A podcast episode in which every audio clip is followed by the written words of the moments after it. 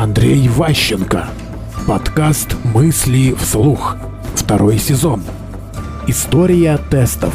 Для чего их сделали эти тесты? Майерс-Брикс создали тест, когда была война. Необходимо было найти быстро людей, которых можно превратить в летчиков. То есть была такая задача, чтобы значит, воспитать большое количество военных, которые могут водить самолет. Не было там школ, что-то еще. Нужно было точно выбрать, кого нужно учить. И вот эти тесты батареи сделали именно так, чтобы можно было выделять из толпы новобранцев пригодных для определенного типа обучения. Конкретно, в данном случае, для авиации. Это дало хороший эффект. Там было более 40 тысяч протестированных были обученные люди. То есть, ну, как бы с точки зрения верификации, один из лучших тестов в мире, потому что у него была большая очень база исследовательская.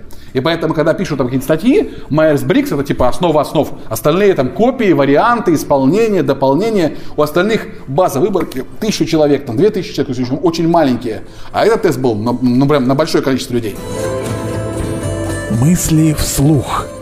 Слушайте новые выпуски и ищите аудиокниги Андрея Ващенко на Литресе.